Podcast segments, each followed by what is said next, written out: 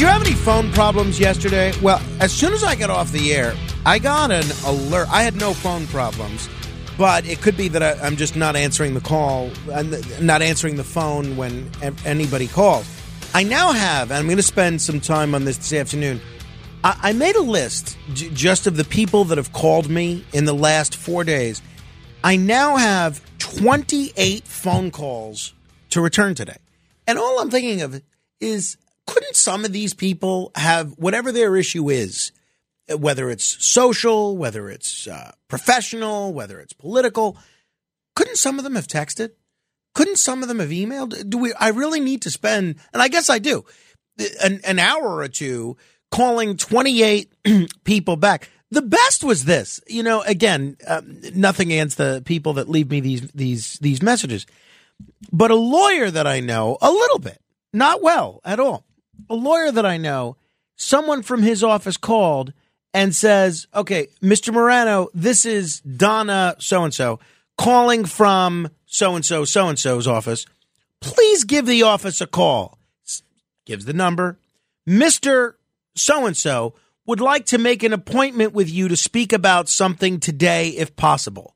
So give the office a call. Now, by the time I get this voice message, it's six o'clock at night because I'm nocturnal and the office is closed.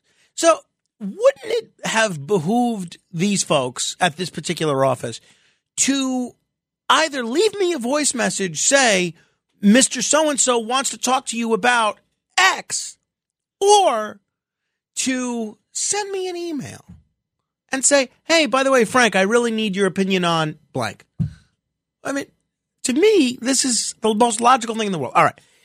But anyway, I got a notification through one of the many apps that, that I get, or one of the many breaking news alerts that I get. I think it was the Citizen app, saying that there was a massive phone outage primarily affecting AT&T customers and pretty much went to bed and didn't think about it. Well, I woke up and boy oh boy was there a massive phone outage.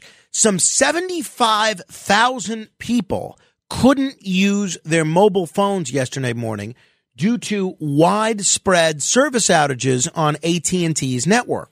The trouble began around 3 a.m. Eastern and peaked at around 8:30 in the morning, which is just great because it's just in time for morning commutes, childcare handoffs and the, the beginning of the workday. Many users reported that their phones were in SOS mode, meaning they could only be used to place emergency calls for several hours. You know, by the way, one thing I did see reported is a whole bunch of police departments around the country had to ask people to stop calling 911 to test whether their phones were working. You could imagine how thrilled the Massachusetts State Police were to be getting all these 911 calls say, Oh, I just wanted to make sure my phone was working and then I could call 911. No, let's keep 911 for emergencies only. Anyway, these outages stretched across most major cities New York, LA, Chicago, Atlanta, Miami, Houston, Washington. And apparently as of yesterday afternoon, AT&T said that service was back. Down Detector, which is a tracking site, still did show a few outages as of yesterday afternoon. So then the big question is, what caused this? Because one of the things that we've seen is how vulnerable we are with all this stuff.